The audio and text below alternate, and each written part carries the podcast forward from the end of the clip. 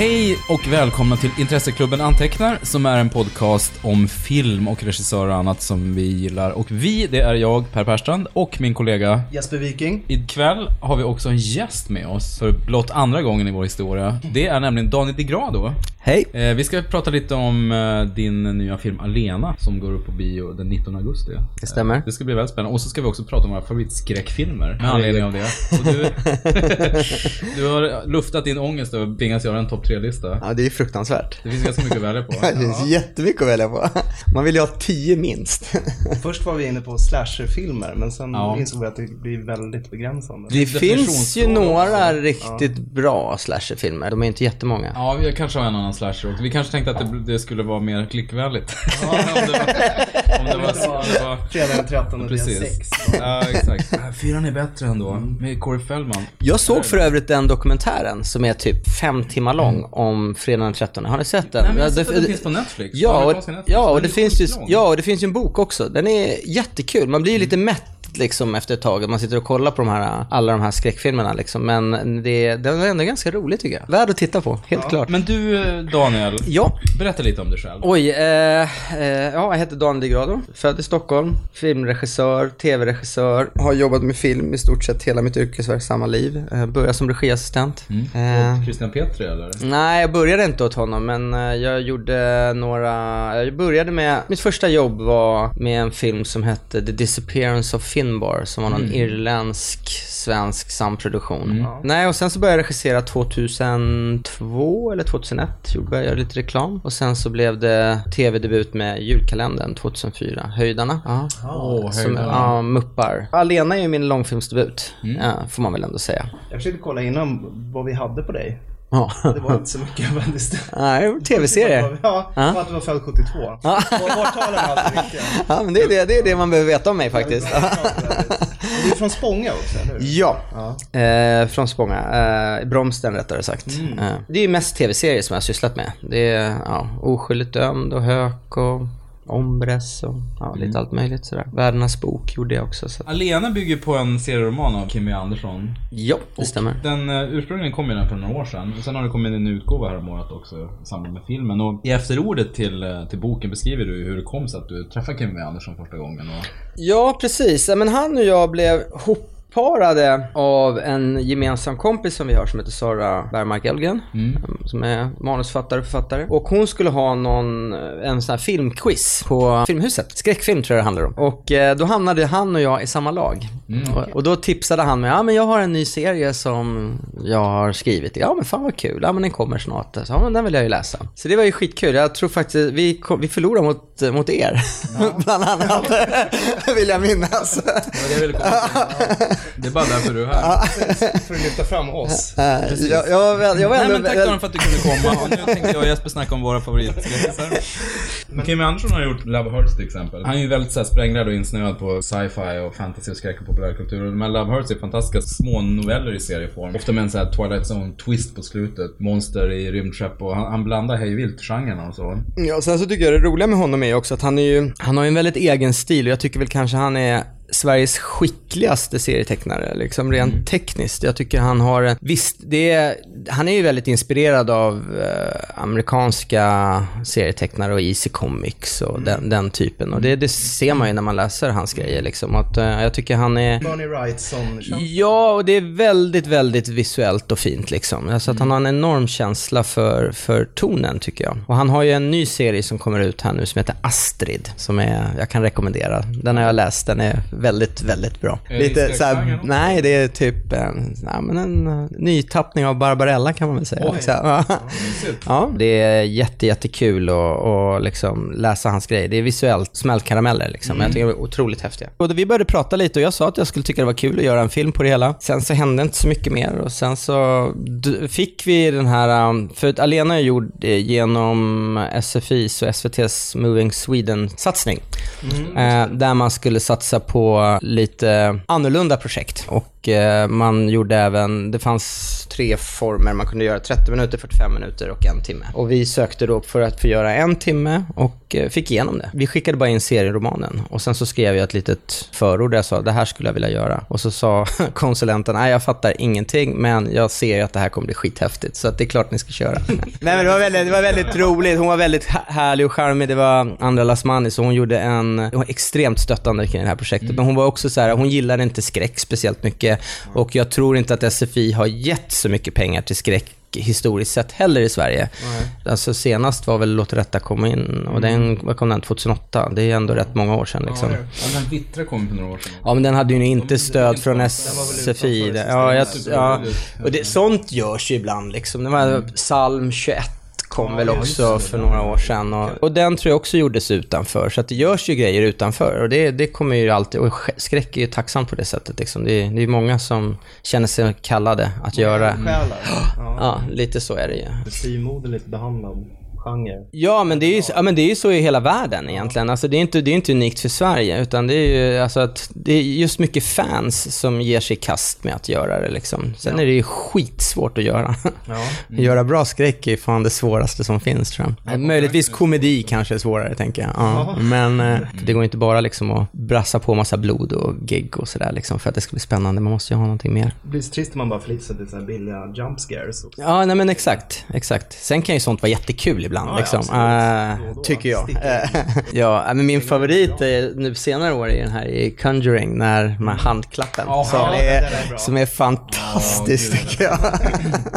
Så det är härligt med den, eh, apropå James Wan som vi snackade om tidigare. Nu har kommit tvåan som inte har... nej, jag har inte sett den heller, men den är väl säkert samma sak. Ja, Ja. det kan vara det. Men det Han har roliga... regisserat den också. Man ska ju Aquaman istället ju. Är det så? Ja. Ja. Just fan, det ska jag göra. Pepp nu. Citattecken i luften här för lyssnarna. Nej, men jag bara tänkte säga att det är så jävla bra skådisar i Conjuring. Ja, alltså. Som, som spelar... Ja, Patrick Wilson är Patrick. Wilson. Ja men som är så här skönt trä och är liksom, han är ändå, jag såg den här cowboyfilmen som jag tror ni pratade om den, Bone Tomahawk, eh, såg jag nu här. ja. Ja, ja, jag såg Bond. Såg jag nu när jag var iväg och jobbade. Och den är ju, alltså, den är ju snygg som fan alltså.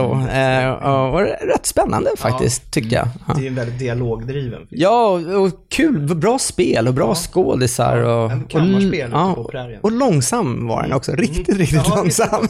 Härligt. Det är uppfriskande. Jag är så jävligt peppad på det, men den kommer ju nu på DVD snart tror jag. Mm. Tror den släpps i England. Var med i senaste Empire. Hur som helst, det jag tänkte säga Mm, var, ja. eller, eller jag vet inte vad jag tänkte säga. Jo men jag började känna att Patrick Wilson börjar bli en av mina favoritskådisar. Efter Fargo säsong 2 också. Men jag har inte sett Fargo, jag har inte sett Nej, men- någonting. Och jag är skitsugen på att se den. Man hinner ju inte se alla dessa tv-serier. Det är, så man får ju panik över det liksom. Han kanske är på väg att bli nya Tom Hanks. En Ja. sån här uh, everyday Mm. Ja, men Joe, han är ju lite såhär bland, kan Ja. tyckas, men... lag. Han är ju ganska intetsägande, så att det blir så här, och du kan ju provoce- eller, äh, projicera dina egna Ja, lägga in vad du vill. vad du vill i honom, precis. Han är ju väldigt tacksam på det sättet. Eh, Men lite som en sån här klassisk Cary Grant, eller, Ja, precis, eh, som, man, som är ganska uttryckslös. Bästa egenskapen hos en skådis. Ja men sen är ju hon, hon är ju fantastisk. Hon Vera, nej Vera Farmiga. Som, ja, jag tycker ju hon är sjukt bra alltså. Ja, men en liten Men- parentes. det var- Ja. Det här handlar bara om parentes. Jo men det är mycket fantastiskt. Men Alena kan man säga är en skräckfilm i internatskolemiljö. Ja. Har du gått i många skolor? Tillräckligt många för att veta hur det inte känner honom. Helt ärligt, vad vet du om henne egentligen? Någonting är ju om det är så att man byter skola och sen måste ha en psykolog hängandes efter sig hela tiden. Lugn. Lucia, Det är så jävla skönt med någon som har lite egen fantasi där. Fattar inte ens vad Fabienne ser i ett psyko som Malena. Fattar du det eller? Ni som är så bra kompisar.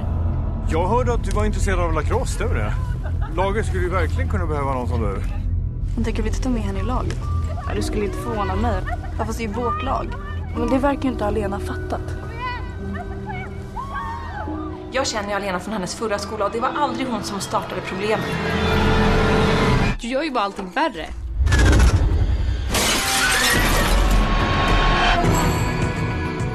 Handlar om Alena som eh, börjar på en ny skola på andra sidan järnvägen. Ekensbergs fina, den här fina internatskolan liksom. Man förstår att hon har haft lite strul på sin gamla skola, men eh, hon, de har i alla fall tagit in henne under sina vingar. Där kommer hon ganska snabbt i clinch med skolans eh, heta trio som består av Filippa Filippa, alltså han har jag glömt bort vad de heter, Filippa, Tessan och eh, eh, vad fan är Ja, I alla fall de coola tjejerna. Det ska jag ju veta.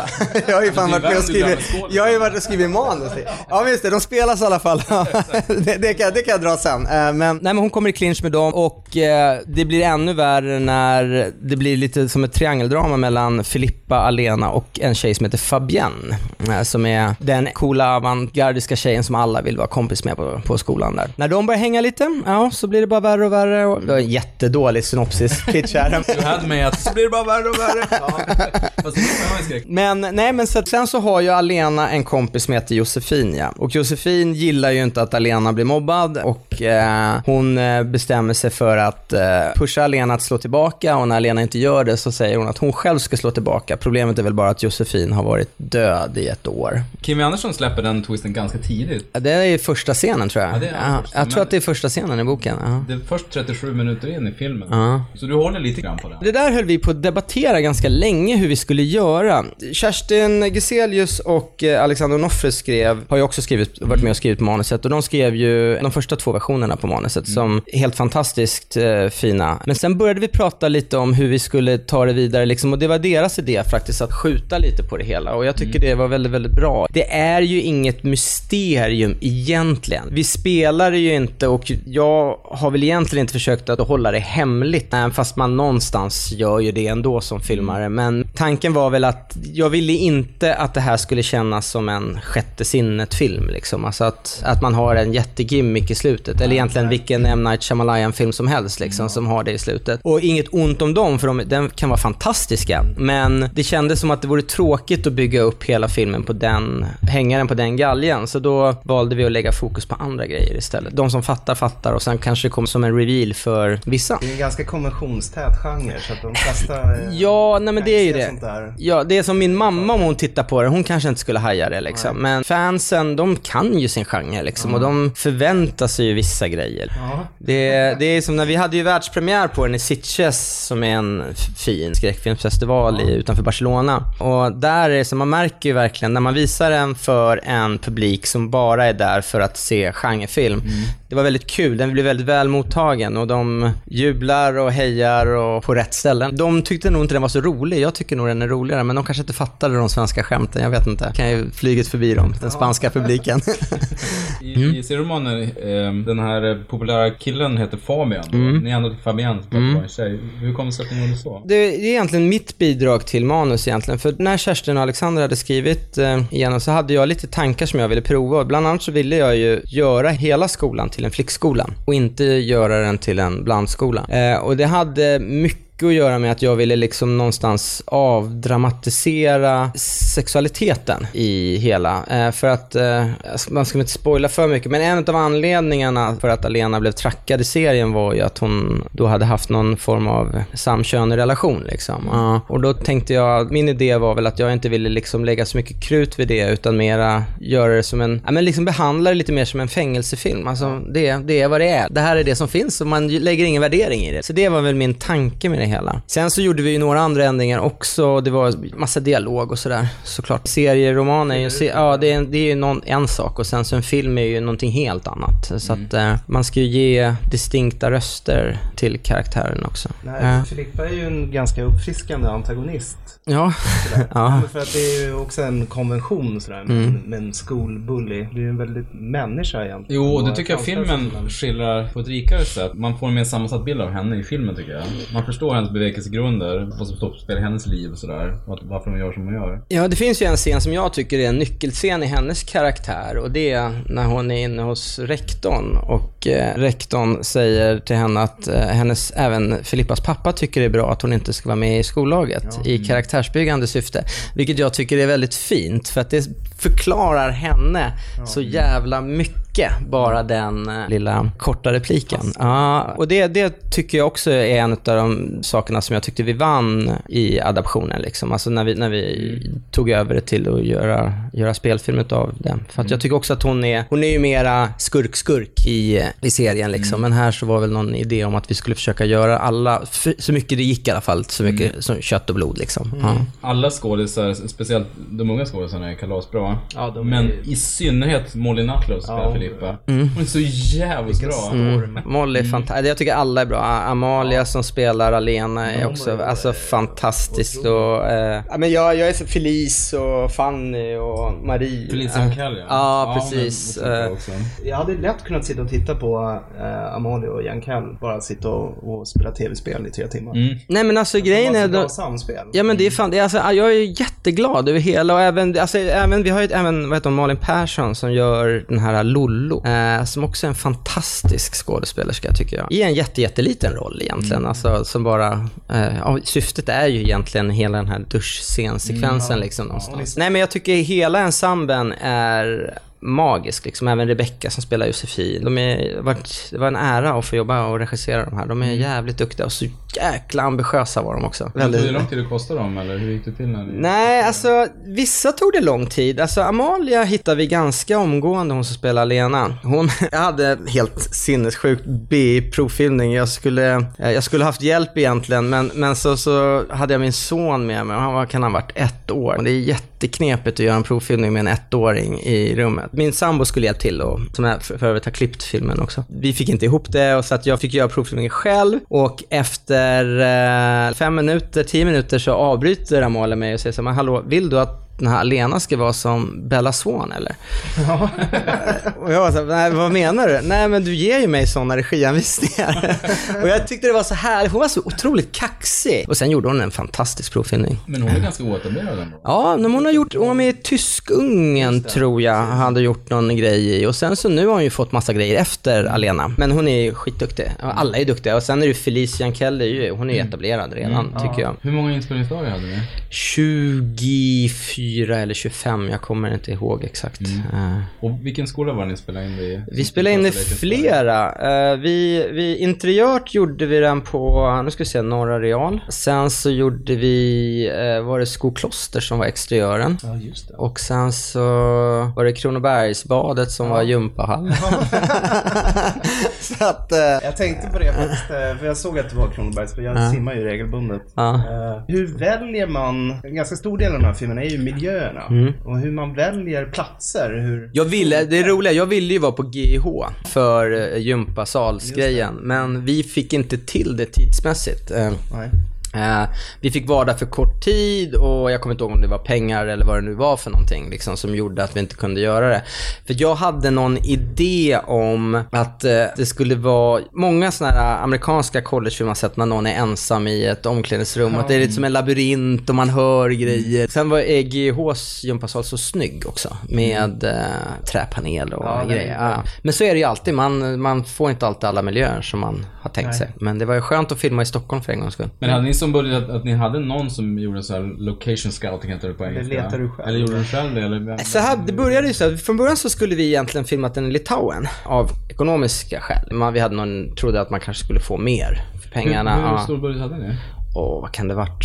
4,8 miljoner. Så det är inte jättemycket pengar liksom. Och det är då med insatser och grejer. Så att, eh, Och en normal svensk långfilm brukar kosta 25? Eller? ja, där skulle vi säga att det ligger någonstans mellan 16, 17 och 30 kanske. Ja. Jag tror att det funkar när man gör en genrefilm som vi gör. För att det finns ju så otroligt mycket folk som vill vara med just för att det är genrefilm. Liksom. Ja, men som Love Larsson nu som var Oscars-nominerad för 100-åringen var med och gjorde Maken. Och det är mycket för att det, den här typen av filmer görs så sällan i Sverige. Eh, så att, Det är några väldigt, väldigt smarriga gore-scener. liksom. ja, jo det är ju det. Och det Ja. ser man ju ytterst sällan. Ja, förstås. ja såklart. Eh, Det, man får ju aldrig göra det. Men, eh, så det var, alla gick ju med och sen så fick ju alla, alla fick ju betalt liksom. Det, vi har inte, det har inte varit något sånt liksom, utan det har varit, vi, har, vi försökte få ihop det på ett bra sätt och vi hade höga ambitioner och vi eh, satsade alla pengar och lite till i filmen. eh, men vi hade någon som var ute och letade här i Stockholmsområdet ja. För det är så, jobbar man i Stockholm så utgår man ju alltid från när man, eh, vi har ju massa restid liksom som ingår i arbetstiden. Och vi var ju över hela Storstockholm. Så det blir så, man tappar ju väldigt mycket inspelningstid genom att sitta i bilen och ta sig till platserna och så. Därför hade jag vet- någon idé om att man skulle bo på en, ja, något slott eller en internatskola eller någonting. Så då kunde man ju i princip börja filma. Om man började åtta på morgonen kunde man börja, kameran kunde vara igång typ fem över åtta. Eh, Serieromanen känns ju ibland som ett, som ett bildmanus nästan. Förstås då. storyboard. Ja, som ett storyboard. Och en del sekvenser som till exempel, det finns ett våldsam scen vid, vid en tågräls till exempel. Det var ju några sekvenser som jag valde att eh, göra exakt så som det var i serien. Eh, Och bland annat den vid, nu är den väl gjord vid en viadukt tror jag va? Ja, i filmen. Men där hade jag någon idé om att jag i alla fall ville ha minst en bild som var exakt så som den var i serien. en Eh, med sax. Precis, som höjs upp. eh, ja. Sen så blir det ju, man gör ju mycket, hittar man ju på såklart. Man, gör, man vill ju inte göra, copy-pasta, man kan inte göra Watchmen som Zack. Geniet. Anade jag en viss kritik? Nej, men jag tycker Watchmen var rätt bra i och för sig. Eh, Jag älskar ju serien. Jag tycker serien är världens bästa typ serieroman. Men jag tycker ju Zack Snyder är typ sämst i världshistorien. Eh, Och ni dissade ju kanske den sämsta filmen som har gjorts i modern tid, den här Sucker Punch. Och det, ja, den är så dålig. Den är så dålig. Som du sa tidigare, man ser ju väldigt sällan svensk genrefilm och skräckfilm och så. Men också väldigt sällan svensk film som faktiskt är inspelad i 1 till 2,35. Mm. Klassiska cinemascope-formatet liksom. Varför valde ni att göra det? Därför att jag är ett stort fan av Halloween, som också är gjord så. Eh, Jag tycker att det är ett jättekul format att jobba i. Det är ett jättesvårt format att jobba i. För att eh, man måste eh, verkligen tänka när man komponerar bilderna. Det var, det var en utmaning, men, men egentligen, alltså först och främst var det ju för att Halloween har samma format och jag tycker den är skithäftig den filmen. En annan grej de har gemensamt, det är mycket höst. Ja, och det var ju också en grej. Det var alltså, för det var också väldigt, väldigt viktigt för mig att den skulle filmas på hösten. För att jag hade fyra filmer som eh, referensfilmer. Annars brukar jag inte alltid förhålla mig enbart till film, utan man brukar välja inspiration från musik och kanske konst och lite såna grejer. Men det var Far From Heaven, en eh, som jag tycker är väldigt, väldigt fin. Och jag hade någon idé om att, att filmen skulle påminna lite om den i färgerna. Och sen så var det ju Halloween och även Fucking Åmål är en film som jag också hade som lite inspiration utav. Och sen så en, en engelsk film som heter Cracks. Och då plockar man ju liksom russin så att Men du säga. etablerar höststämningen otroligt snyggt i bara inledningen med den här åkningen. Ja, precis, Som, man känner direkt så att det ser ju dyrt ut. Alltså. Mm. Alla pengar är on the screen som man säger. Det känns ju inte som att det är lågbudget utan Nej, igenom. det är mycket av det berömmet man har fått. Att filmen ser ut att kosta 20-25 miljoner. Och det är väldigt kul. Det blir man ju glad över. Det är väl kanske inte så bra för framtida jobb liksom. Att man får alldeles... Ja, den är jävligt billig. alltså. Alla får det så dyrt ut. Du behöver inte betala något. Eh, framförallt amerikanerna har ju blivit väldigt inspirerade av detta. Mm. De tycker det är jättehäftigt att man har gjort någonting så billigt som ser så dyrt ut. Enligt deras sätt att se på saker. Hur har reaktionen varit på festivaler så? Är det något, är det något visst som folk har fastnat för extra mycket? I Sitges så gick det ju helt fantastiskt liksom. Där var ju alla eldologer. Och de tyckte väl den var kul. De gillar väl att det är liksom hela den här äh, Jallo-grejen. Däremot så, det var någon som frågade så här om, är att alla svenska filmer handlar om mobbing? Ja.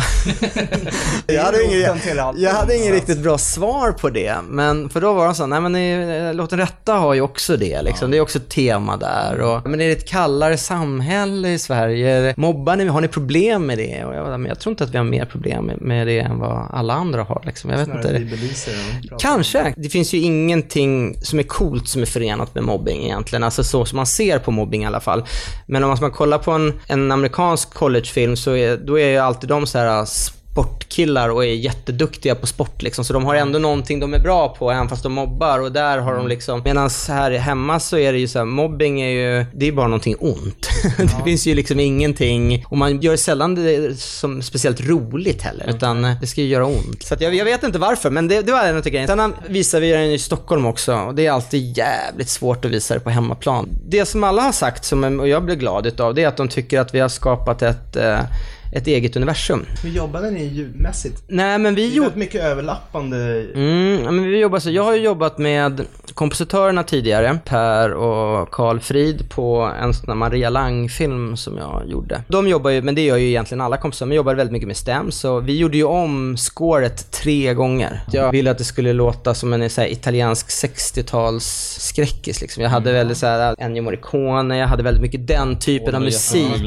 Eh, jag ville ha det, för jag är väldigt förtjust i, alltså, jag såg ändå har den här Grande Silencio där, alltså den typen av... Vemod i den. Ja, jag gillar teman ofta som de jobba med i de filmerna. Det finns ju den här, vad fan heter den? Duellen, är med eh, Lee Van Cleef är det väl va? Baclav, eller vad fan heter han? Eh, Ballaka, Louis... Eh... Louis Bacalov. Ja, precis. Med, jag kommer inte ihåg vad den heter, men den är också, den handlar om en duell typ. Och det är samma tema egentligen hela skivan.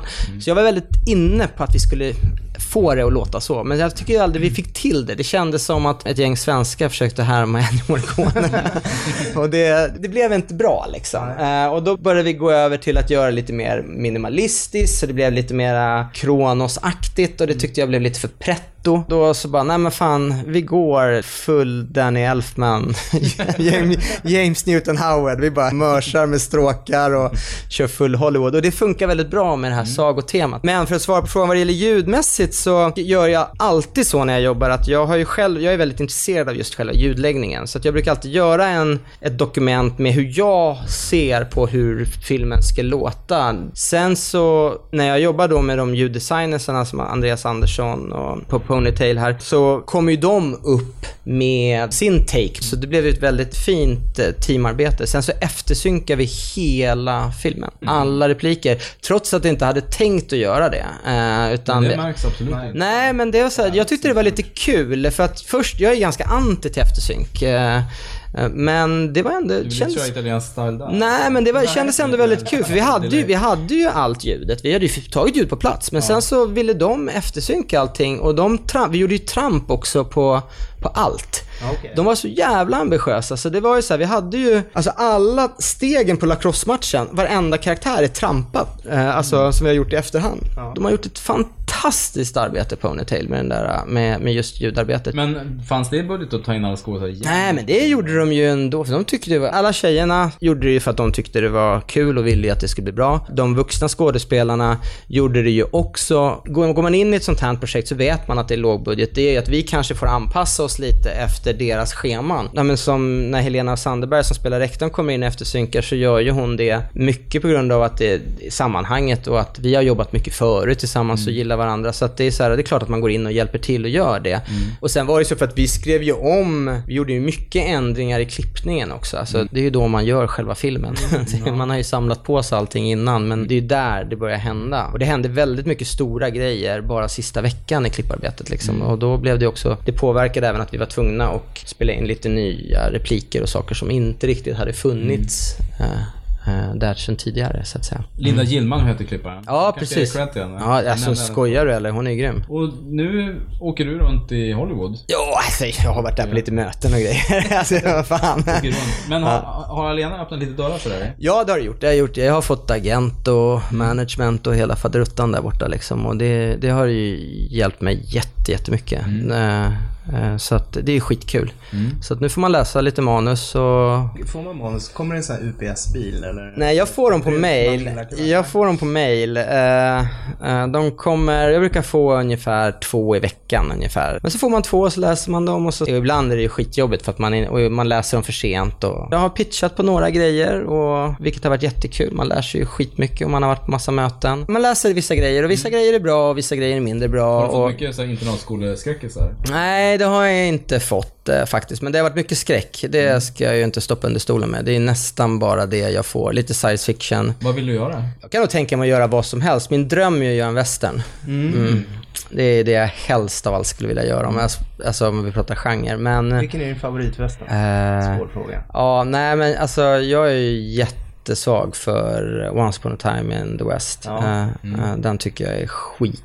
Ja, det är Bra. Ja. Men den jag har sett flest gånger är en film som heter Revanche, eller One Eye Jacks tror jag den heter. Ja. Jack Så- Palance eller? Nej, det är Marlon Brando som regisserade den. Eh, eh, och jag tror att Kubrick började men fick sparken. och sen så, och de höll på i flera år med den där. Den är skitbra. Carl Malden är med och ja, det är en, det är en jättefin eh, sån här amerikansk eh, 60-talsvästern liksom. Ja, nej men dags att avrunda. Lena, vad, vad händer härnäst för dig? Ja, men nu har jag hållit på att filma en tv-serie nu på TV4 som heter Farang. En eh, så här, thrillerdrama som jag har filmat i Thailand som kommer på TV nästa år. Sen så håller jag på och skriver på ett projekt som jag skulle vilja göra väldigt gärna. Som en varulvsfilm. Jaha, det är sant? Men eh, vi får väl se när jag någonsin får igenom det. Mm, men den skulle jag vilja göra. Det är, det är min, min E.T.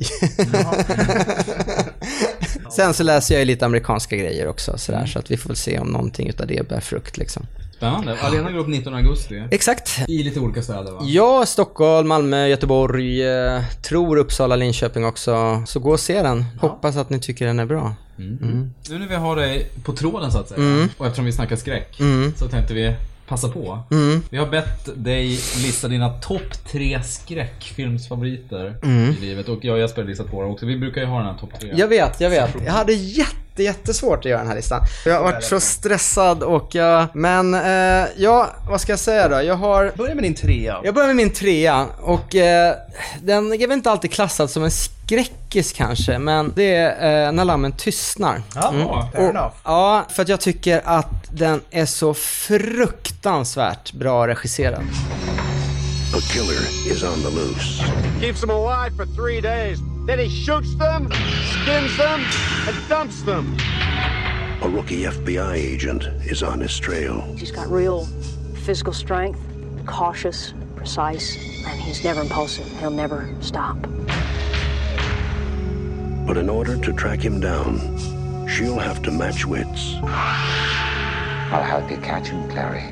Believe me, you don't want Hannibal Lecter inside your head. with the darkest of all minds. Just do your job, but never forget what he is. Oh, he's a monster. Pure psychopath. So rare to capture one alive. So close to the way you're going to catch him. Do you realize that? Oh, Clarice, your problem is you need to get more fun out of life. You told me you don't spook easily. You call this easy, sir? Lecter's missing hand arms. Man's a raving maniac. Who knows what he'll do?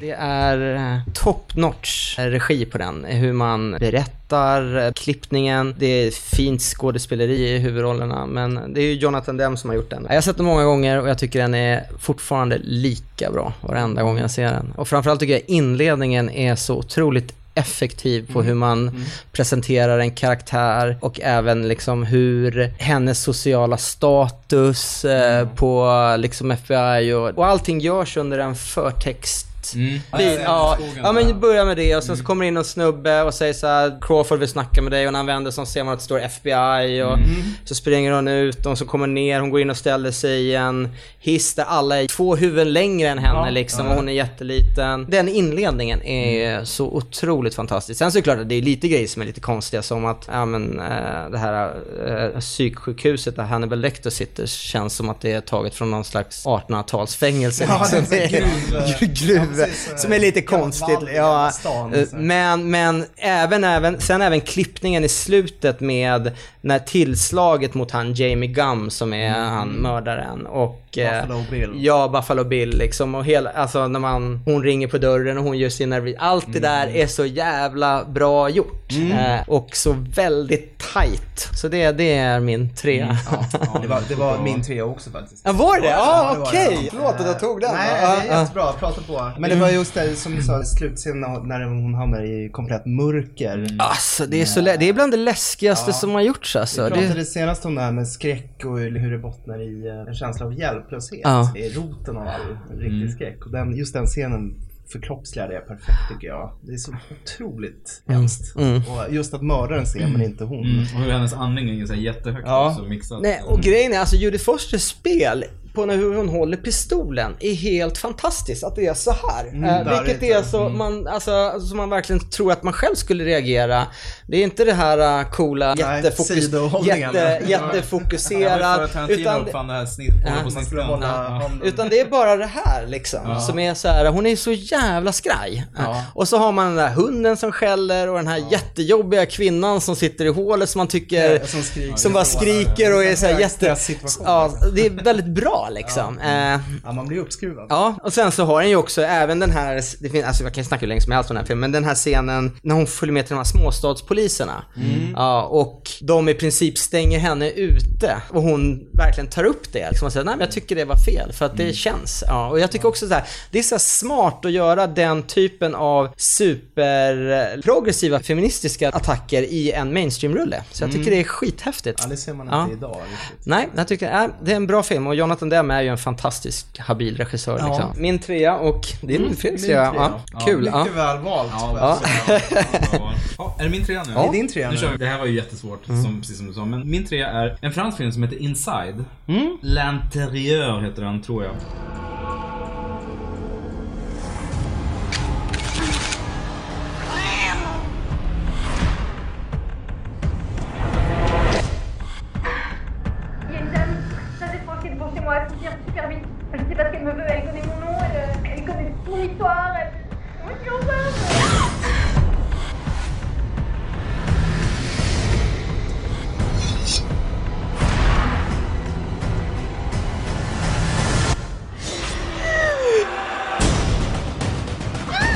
Den som är inspelad i Rumänien, eller hur? Är det inte det? Kanske? Ja. Det vet jag Ja, men du får berätta, jag ska se vad Den jag gör. av Julien Maury och Alexandre Bustillo. Ja.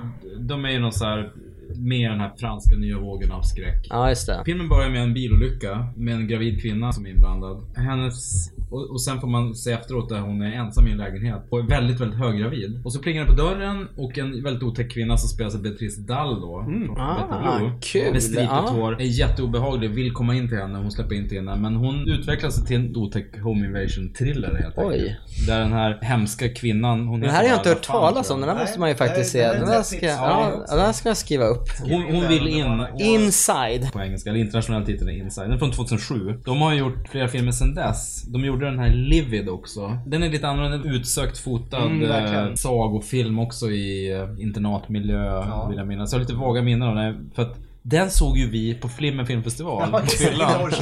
Vi hade suttit och druckit jättemycket vin och sen gick vi och såg den. Jag somnade flera gånger. Ja. Men jag tyckte ändå den var Ja, jättefin. men det var bra. Ja, det, var, eh, ja, det var en gammal balettskola. Det var väldigt mycket Suspiria. Mycket, det är mycket Agent och Suspira. Den här filmen är, har ju några av de otäckaste gore och våldsscener jag någonsin har sett i, i hela mitt liv. Jag ska inte säga att jag har sett jättemycket skräckfilm, men den är jävligt hardcore även för en ganska Men den här franska nya vågen här eh, är ju väldigt, den är ju väldigt grafisk och väldigt Jo, lite mm, det är det. tortyrporrig sådär Mm. med, det finns ju en del andra som, vad är det, Martyrs och allt vad Precis. de heter. Switchblade Liksom. Ja, ja, exakt. Ja. Ja. Jo, Som är, som är jävligt hårda liksom. Jag ska inte spoila någonting men man förstår efter ett tag vad hon, hur det hänger ihop. Varför den här hemska kvinnan är där. Mm. Och det dyker upp några poliser och, och det finns absolut någon, som helst comic relief eller lättnad någonstans. Det är bara hardcore skräck och blod och våld. Den är så jävla otäck. Men det var väl, ja visst. Nu har jag sålt in den här filmen väldigt bra. men det där, ja men det känns som en mys-söndag. Ja, precis. Kolla gärna med barnen eller så här, om det är. Jag skulle aldrig någonsin vilja se om den för den var så otroligt obehaglig. Nej. Mm. Jag, och jag får ont i magen bara jag tänker på den. Men den levererade ju. Då är din tvåa. Nej, nej men vad jobbigt. Eh, får man ha en delad andra plats? Det får man kanske inte ha. Det körde jag ju nyligen så att Ja, det, det får man väl ha. Ja, och det är, det är samma regissör i och för sig, men eh, jag, jag, kunde, inte- jag kunde inte bestämma mig vilken jag ville ha. Men det är Motorsågsmassakern av Mm. Tobe Hooper och eh, Poltergeist. Grejen är ju så här, Motorsågsmassakern är för dels har den varit väldigt inflytelserik, nog inte bara för mig, men för många. Eh, det var ju en sån här film som man letade efter med ljus och lykta när man var liten. Mm. Jag läste ju den här tidningen Film och Video som jag tror att ni har ja, ja, pratat om några gånger. Ja, eh, när jag var liten. Och, eh, eh, och där pratades ju väldigt mycket om den. Och det är en sån här film som verkligen, man, den är ju inte så, den är ju sjukt obehaglig. Men den är ju inte speciellt våldsam. Det är inte så mycket grafiskt våld i den som man ser. Allting är ju väldigt liksom antytt. Och sen framförallt är ju känslan i den som jag tycker är så extremt ångestframkallande Mm, ja. och fruktansvärd. Den är så nattsvart någonstans Ja, liksom. men det, det är en väldigt tröstlös känsla. Det finns... Nihilistisk. Ja men, den, ja, ja men den är ju det. Den är alltså på ett sätt som man själv kanske inte riktigt är. Men ändå någonstans dras jag in i den liksom. Jag tycker den är, den är bara jobbig. eh, Men på ett bra sätt liksom. Eh, Och det var därför jag inte kunde välja. För jag tycker Poltergeist till exempel är bara härlig. Eh. Men jag tyckte den var skitläskig. För att jag tycker den är, den är så jävla härlig. Och har några scener som eh, påverkade mig väldigt starkt som ung. Eh, Som det här med clownen som eh, brottar ner honom i sovrummet. eh, Och som jag identifierar mig så mycket med, som jag själv var väldigt mörkrädd när jag var liten. Liksom. Så att, Med clownen alltså. Ja, nej men alltså jag, hade, jag, inte, jag, var inte, jag var inte rädd för clownen när jag var liten, men just det här, den här, jag var väldigt mörkrädd var jag. Den scenen, jag tycker den är så otroligt bra och spännande och det är så många Sen är det ju, det är ju som en, en IT fast en liten Ja, är elak... baksidan Ja, av IT baksidan av. IT liksom. Och jag har ju hört någonstans att den kom från samma idé till och med. Både IT och Poltergeist Ja, IT är liksom... home Ja, invasion av något Nej men att de kommer från samma idé och så liksom, jag kunde inte bestämma mig så jag, jag skäms lite över att jag har tagit fram fyra filmer och inte tre. Men, Haft ja. mycket att ta igen här. Ja. men det var mina, min, min tvåa. Vi, måste, vi har ju det här regelverket Mm. som säger att om vi har snackat om en film tidigare inom topp 3 då ska vi inte ta det igen. Nej. Vi, för vi pratade om, om Poltergeist när vi hade förortsfilmer. Ja, just Annars det. hade jag ju tagit Poltergeisten och var en av Mm. mina topp 3 för den är ju fantastisk. Och jag har ju starka barndomsminnen också. Ja. läskigt det var. Med trädet så här. Ja men sen så är det, den är så rolig också den här filmen för den har, man inser hur mycket den har påverkat den när man sitter och, nu och jobbar med film och ska skriva manus. Man tänker, ja men fan det är väl jätteballt om det liksom har legat en indiankyrkogård. Alltså det är, man, man blir så här påverkad av sådana grejer som inte alls funkar att lägga in i en svensk film. Men för det tycker man ju, jag, jag tycker att det är så själv... Men det- Ja, men det är ju så själv, jag tycker det är så jävla, jävla ballt. Den är Ja.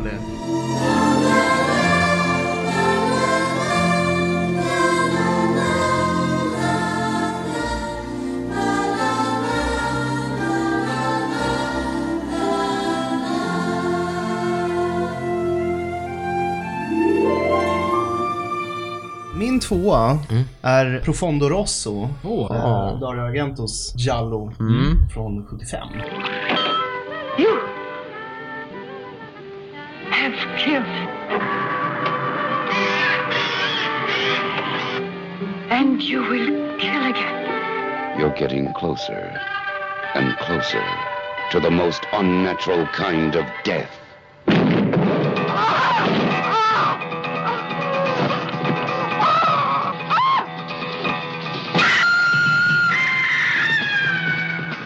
Beyond shock, What was that? beyond horror, into total terror. Murder runs wild. Blood runs cold. Börjar han ju nosa lite på det övernaturliga med de här uh, mediet i början av filmen som eh, ska hålla någon sorts prestation av sina klärvoajanta krafter och helt plötsligt känner av att någon i salongen är eh, ond Åh. och blir summariskt mördad då såklart. Med en man i svarta handskar. Ja, givetvis. Såklart. Ja, självklart. Eh, och det är mycket glasskärvor inblandade. Eh, då dras ju en eh, amerikansk jazzpianist som råkar bevittna mordet eh, in i handlingen. Och det, Kul med en jazzpianist liksom. Ja. Det är en liten rolig, annars brukar det alltid vara journalist eller något Ja, annat sådär undersökande. Och han spelas av David Hemmings då. Just Eh, han, just det. han gör han i princip samma roll som han gjorde i eh, Blow Up. Mm. Han eh, fixerar kring någon minnesdetalj som man inte riktigt kan identifiera. Så att han dras in i det här mysteriet och försöker lösa det själv. För de flesta som har sett Argentos tidigare filmer låter ju handlingen väldigt bekant. Men jag undrar, är det den här när de går i någon sån här dimfylld gata och det är någon mord på någon konsthall? Nej, det är One with the Crystal Plumage. Ja, just det. Så, ja, just det. Ja, det ja. Otroligt läcker hur han fetischiserar ondska på något sätt. Den här mördaren har ju såna här eh, talismaner som kameran sveper över i någon sorts här makrolins med kulor och dockor och sådär. Mm. Som eh, hen nyttjar sig av för att liksom få igång den här, det här vansinnet som krävs för att börja ha ihjäl folk. Otroligt eh, Så har hänt där för att inte avslöja mördaren. Nej, det får jag inte göra. Eh, så jävla snyggt fotad. Det här var ju när han fortfarande lök ut på att komponera liksom sina... Och Hur, hur sina är filmer. spelet? För det brukar ofta vara det jag kan ha svårast för i Argentos filmer. Att jag tycker Mm. att det är lite, han bryr sig inte alltid riktigt om karaktärerna liksom. Utan det, det visuella är ju hans, eh, hans starkaste, för de senare åren har ju varit riktigt kastspel Ja, bitvis ja. alltså. Ja. Verkligen. Nej men det här är en av de mer eh, skådeskrivna filmerna. David Hemmings är ju som vanligt jättebra. Och sen eh, i hans första samarbete med Daria Nicolodi som han gifte sig med. Som Mm. fick eh, Asia. Asien. Mm. Och hon spelar en journalist som insisterar på att hjälpa honom då i den här eh, undersökningen. Och eh, han driver ganska mycket med sån här italiensk machokultur och Mm. liksom sätter David Hemmings på plats hela tiden. För att han är kortare än vad hon är och Vad svagare. roligt. Vad Och Inte roligt. lika modig och... Jag har inte sett det, jag måste faktiskt se den. Den måste jag skriva upp också. Ja, det, det, verkligen ska man se. Om man har eh, någon form av intresse Ja, den för eh. Giallo. För den här filmen tror jag på något sätt verkligen satte regelboken för vad som krävs för att en film ska kallas en Giallo. Han är en otroligt fascinerande regissör tycker jag. Jag tycker Ja. han är, man, ja, man har ju en åsikt om honom i alla Ja, fall. ja, det, det, det går inte att inte ha en åsikt om honom egentligen. Som, men det känns som 70-talet var ju hans decennium. Ja, precis. För att det är liksom det som man har sett på 90-talet som så trauma och Stendhal-syndromet tycker jag har varit Mm. rätt kast alltså. Och hans Dracula nu har jag inte ens sett alltså. Men, Jag såg 20 minuter av den. Ja, den var ingen bra alltså. av, men Det gick inte. Men Profondo Rosso är... Ja. Ja, men jag måste se den. Jag, alla säger att den, ska vara, att den ska vara fantastisk liksom. Se Ja. till att se den italienska klippta versionen då. Ja, okej, Att, ja. eh, USA-versionen, de klippt bort all humor. Ja, okej. ja. Och, eh, Nej, men jag får köpa den på DVD eller Blu-ray Ja, ja, nere det i finns- Italien liksom. Ja, det finns många. Det finns en del bra, riktigt bra utgåvor. Bra, Mm, bra tvåan. tvåa. Nice. Mycket bra tvåa. Okej, nu kommer min tvåa. Mm. Eh, och då går vi tillbaka till filmhistorien. På temat filmer som har gjort mig rädd så tänkte jag lista eh, Night of the Living Dead av Romero. Det är dags att pudla igen. Minnesgoda lyssnare vet att jag har dissat Romero två gånger. Apropå remakes, jag har ju sagt att både remaken på The Crazies och remaken på Dawn of the Dead är bättre än originalen. Det, det tycker jag ju. Welcome to a night of total terror.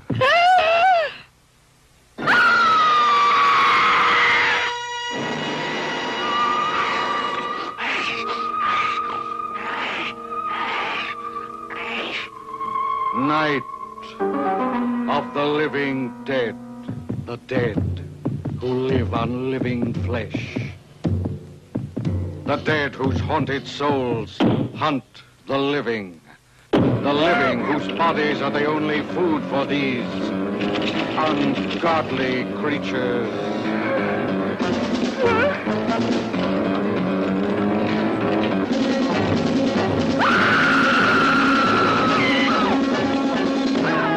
Night of the living dead.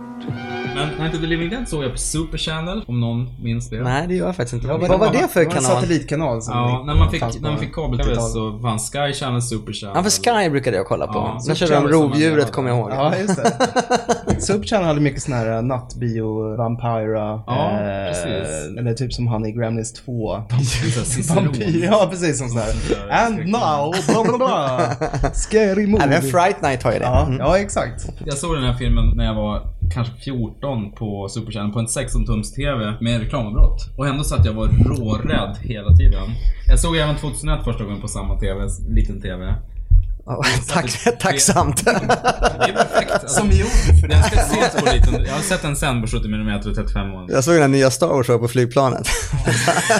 fan, det är fan värre. Ja, skitsamma. Men vi bangar ju aldrig för barndomsminnen i den här podden. Nej, det, är- det är själva. Det basen på för det. den här podden. Men just att jag satt på helspänn i två timmar. Det är ingen hemlighet att de första tre är de bra liksom. Så- Mm. Och jag tror att när han blev medveten om att han var bra eller att folk diggade honom så blev han lite slö också. Plus att hans, hans nihilism kan väl kännas lite nattstånden nu på senare tid. Men då kändes det fresh ändå. Men han är ju en sån här regissör som gärna åker runt på alla de här uh, science fiction-mässorna och sitter och skriver autografer på idolfoton och sådär. Det är Det såna kan grejer. man göra med gott samvete. Ja, men jag tycker han, kan- men han, är, han har nog anammat liksom det här att eh, han har verkligen köpt hela det här att jag är en skräck-superstjärna liksom. Alltså, det, man jämför med Carpenter tycker jag som jag inte tror riktigt har gjort samma grej. Han, han känns ändå, och, ja, mer kompromisslös liksom. Medan Romero, jag tror att du har rätt där i det här med att han, när han insåg att folk bara, det här är rätt bra, det du gör. Och sen så har han ju tappat samhällskritiken. Kritiken tycker jag inte alls är speciellt bra i de senaste zombierullarna.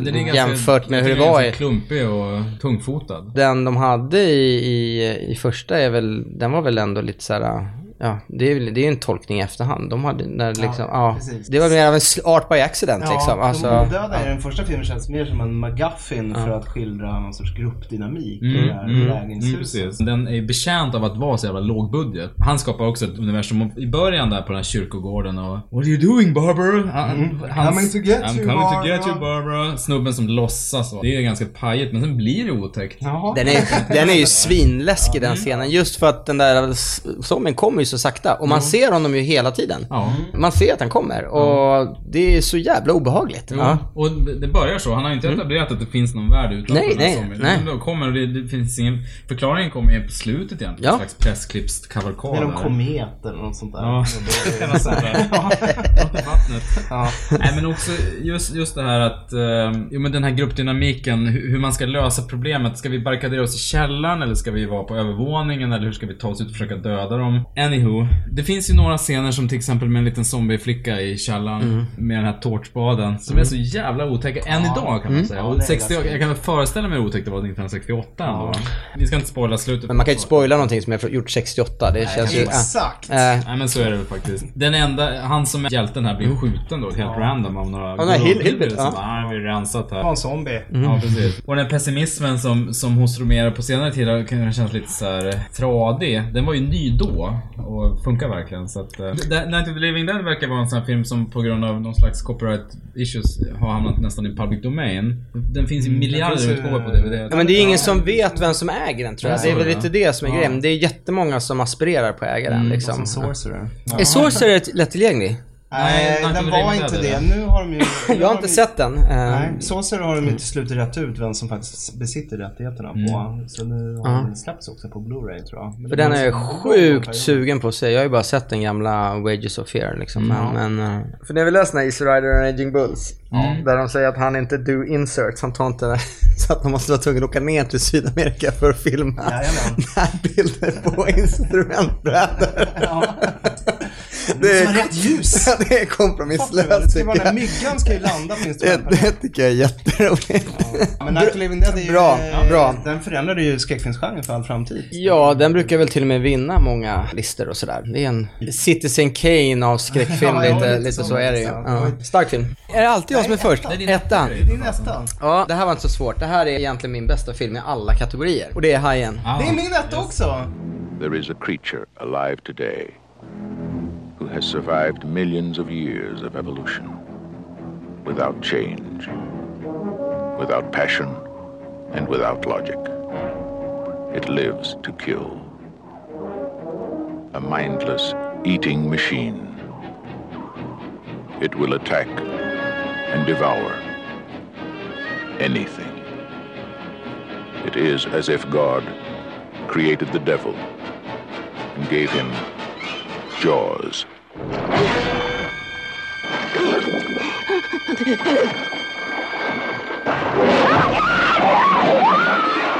Nej men alltså jag tycker att, eh, jag vet inte hur många gånger jag sett den filmen. Jag tycker att den är fullkomligen fantastisk. Eh, på så otroligt många plan liksom. Det är, dels så tycker jag det, det är ett, ett jättefint kammarspel. Det är fantastiskt skådespeleri mellan de här tre herrarna på båten. Den är rolig, tycker jag. Eh, Det finns väldigt mycket sköna one-liners. I och för sig är det Quint som säger de flesta, men... Och alla har lite så här sexistiska undertoner. Men de är väldigt roliga, tycker jag. Sen skrämde den skiten ur mig när jag var liten. Men verkligen. Alltså jag vägrade ju att simma i en bassäng. Ja. Nej men den var ju jätte... Och grejen är, jag var liksom rädd för den här filmen innan jag ens hade sett den. Eh, För jag hade en, min bästa kompis när jag växte upp, hans storebrorsor hade ju sett den här såklart. Och berättade ju om den här filmen. Och man kunde ju i princip egentligen ingenting, men ändå allting om den. För att man hade hört så mycket. Så jag var ju liksom livrädd. Sen när jag såg den så blev jag lika rädd. För att det var ju inte alls så som de hade berättat den. De hade ju förvanskat allting. Den är ju ändå fantastisk. och här, bara checka upp alla på land. Ja, nej. kommer ut lasrar ur ögonen. Är den så jäkla smart? Musiken är fantastisk, den lirar så himla bra med allting. Den, och där är ju också art by accident liksom. Den här jäkla hajen skulle ju varit med och synlig betydligt mer än vad det var tänkt. Eh, Men istället fick de antyda Ja. närvaro. Ja, och det är också så här någonting som inte var meningen men som är så jävla genialt. Eh, Och det finns ju fantastiska dokumentärer och böcker om allt Ja, det här och det just är det här the shark is working, the Ja, shark is working och allt vad det Jag tycker att det är en perfekt film på alla plan. Jag vet inte vad, alltså det är, man har ju säkert skrivits paltmeter om den här men, men min son är ju till och med döpt efter smeknamnet på hajen. Som är, Bruce? ja, i andra namn. så att, eh, Det är den ultimata monsterfilmen. Det är ju i grund och botten en monsterfilm. Ja. Bara det att man slipper det här ganska sökta begreppet att så här, oj vi dumpar kärnavfall vid den här uh, laxfarmen. Mm. Så här, Mm. hoppsan, de blev blodtörstiga och 100 meter långa. Nej, nej, men Utan det, den där, hajen gör vad hajar gör. De ja men den finns och där. simmar vidare. Ja, och och den äter. fick lite sug och den hänger kvar där och stökar liksom. Det gör Ja. det extra läskigt för då inser man ju också att det här att ja du, du kanske är trygg här, Amity. Mm. Liksom. Men så fort du kliver i vattnet så är det Jurassic Park. Då är Mm. du inte säker överhuvudtaget. Man blir påmind om egentligen hur mycket de här naturkrafterna kan utsätta oss Mm. för. Det är en väldigt så här, primal skräck. Ja, ja, nej men den är, den är, den är ju fantastisk på det. Det är en popcornfilm liksom i mångt och mycket. Mm. Men den har ju också Jag var ju med och etablerade hela den här Ja, det, det är väl en utav den man säger är, de skyller på att det har blivit... lite åt helvete. Ja, att vi bara har superhjältar och allt vad det är nu på bio hela tiden. Ja. Men den, för mig är den, det är som att åka berg och dalbana liksom. Alltså det är en ride. Bara den här improviserade scenen, eller den är inte improviserad, men den här scenen som det sägs att John Milius skrev liksom. Indianapolis speech. Precis, när de sitter och jämför. Och han har ju liksom blindtarmen som Ja, sin ja. värsta grej. Det är så jävla fint. Det är en sån här härlig genreblandning också för att det, Mm. det är ju en sorts monsterfilm men samtidigt så är den på många sätt och vis fotad som en slasher. Ja. Det är mm. mycket så här stalker-perspektiv och mm. men också som du sa tidigare det är ju också någon sorts så här buddy movie. Mm. Alltså de sitter och bara bondar och Men on a mission Ja, film precis. också. I love you, man, Ja. studie av de här tre figurerna också. Mm.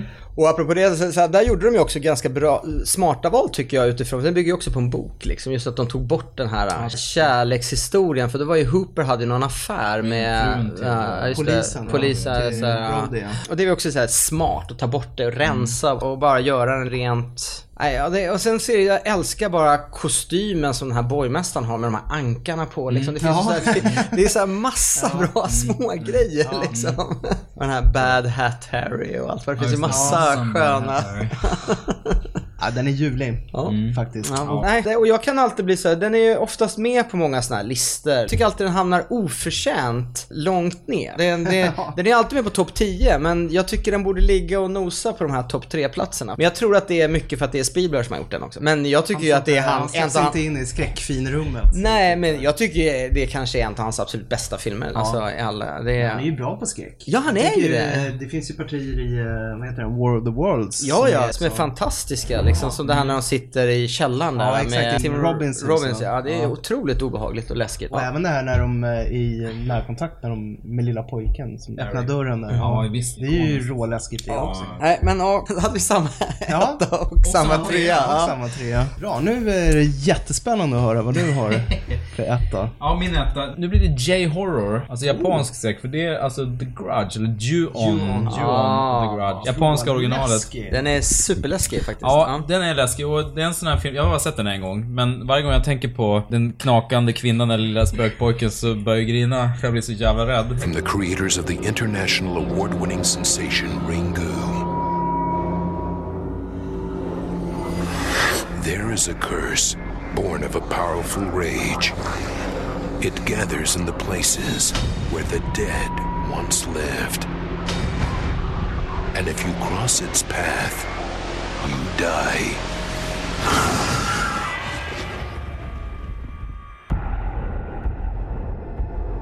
But now, one survivor will learn the truth.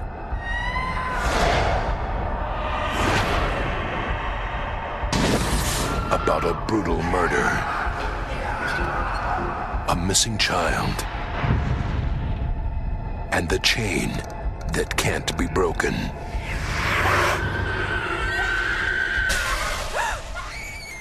Den är då gjord av Takashi Shimutsu, kom 2002 som sagt. Han är ju, han hittar ju på de här figurerna då. Och har gjort flera av, det, här är ju en franchise. Västerlandet har vi, känner vi kanske bäst till den och så gjordes det en remake då. Med Sarah Michelle Gellar. Som jag såg Buffy. Buffy, exakt. Jag såg den hemma på datorn, hade lånat den på internetbibblan tidigt. Ett tidigt lån. Liten, för jag kunde inte se hela skärmen. Jag hade en liten del av skärmen och satt ändå och var jätterädd. För den är ju inte riktigt lika läskig som originalet. Som västerlänning så vet man ju att amerikansk film med Sarah Michelle Gellar, man vet spelreglerna för den. Men ni vet ju hur det är med japanska filmer. De jobbar ju inte med den dramaturgin som Nej. vi har. Vi har ju liksom ett treaktssystem. Japanerna har ju inte det. Nej. De är ju Vad som jättekonstiga. kan hända ja. egentligen. Och eh, The Grudge är ju intressant tycker jag just för att den har ju egentligen ingen story. Nej. Sex olika episoder Ja men så här, vad ska jag sex säga. svinläskiga scener som man bara har, som typ är löst sammanfogade. Ja, jag kan inte direkt påstå att jag hängde med alls. Nej, man gör- man gör ju inte det. Tidslinjen. Vilken ordning händer i... Har vissa grejer hänt eller bara någon fantasi? Eller hur hänger allting ihop? Det fattar man Ja men det är som om det är en treåring som har klippt liksom ihop allting, eller någon som är svinhög. Och det här är läskigt. Och Ja, tycker det här är... Det här läskigt. det gör, men det gör ju att det blir ännu mer läskigt då. Det är det som är så mäktigt. Nej men bra val, det är, ju- det är väl den där när någon kommer in med händerna och när de Ja. schamponerar.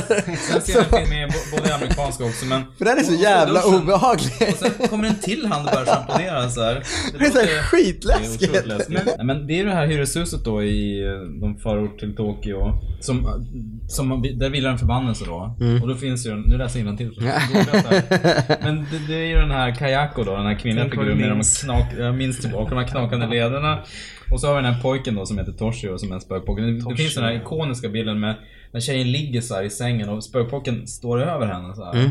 Och Ja, hon nästan svävar. Dubbelvikt. Ja. Och det finns ju också den här, apropå... Är inte det när hon lyfter på Jo, täcket? Hon är, Ja. och så sitter han, tittar han upp. Ja, det är så jävla läskigt alltså. Enkelt och det är så läskigt. Men det, för den, den lirar ju också med det här när man var liten, det här med att fötterna utanför täcket. Ja, så, ja, ja. men det är det som är så genialt alltså. Ja, den är så läskig. Och just den här kvinnan då som har de här ryckiga sättet att röra sig knak, knyckigt och ja. knakande leder och det- det där. Ja, det där ljudet. Ja, gud. Ja. Väldigt, väldigt obehaglig film. Det är ju det är en skön spökrulle. Det är något i Mysrys Nej, det är inte mysrys. Vad bra, då fick vi in eh, en del Hollywood, sen var det lite Italien Mm. och så var det lite Japan. Ja, men ganska bra Ja. Och Frankrike. Jag hade bara Hollywood. Det, kör kände, det, Hollywood. det kände, Ja. skäms man ju lite över. Men det är andra sidan, det är det jag är uppvuxen med. Så att, eh, Ja, precis. ja, men vad kul var. Tack så mycket för att jag fick komma. Jättetack Daniel för att du var med. Ja, jättekul. Nej men vi rundar av. Eh, Alena går upp 19 augusti. Gå och se den. Tycker ni någonting om det här programmet, gå in på Facebook-sidan eller på TV-dags eh, och kommentera. Ni får ju också gärna gå in på vår iTunes-sida och skriva något trevligt så kommer vi högre upp i rankingen. Vi är tillbaks om eh, typ en månad med något nytt. Tills dess säger vi tack för att ni lyssnade och eh, hoppas vi hörs nästa gång. Och gör som jag, lyssna på alla avsnitt. Det är fantastiskt.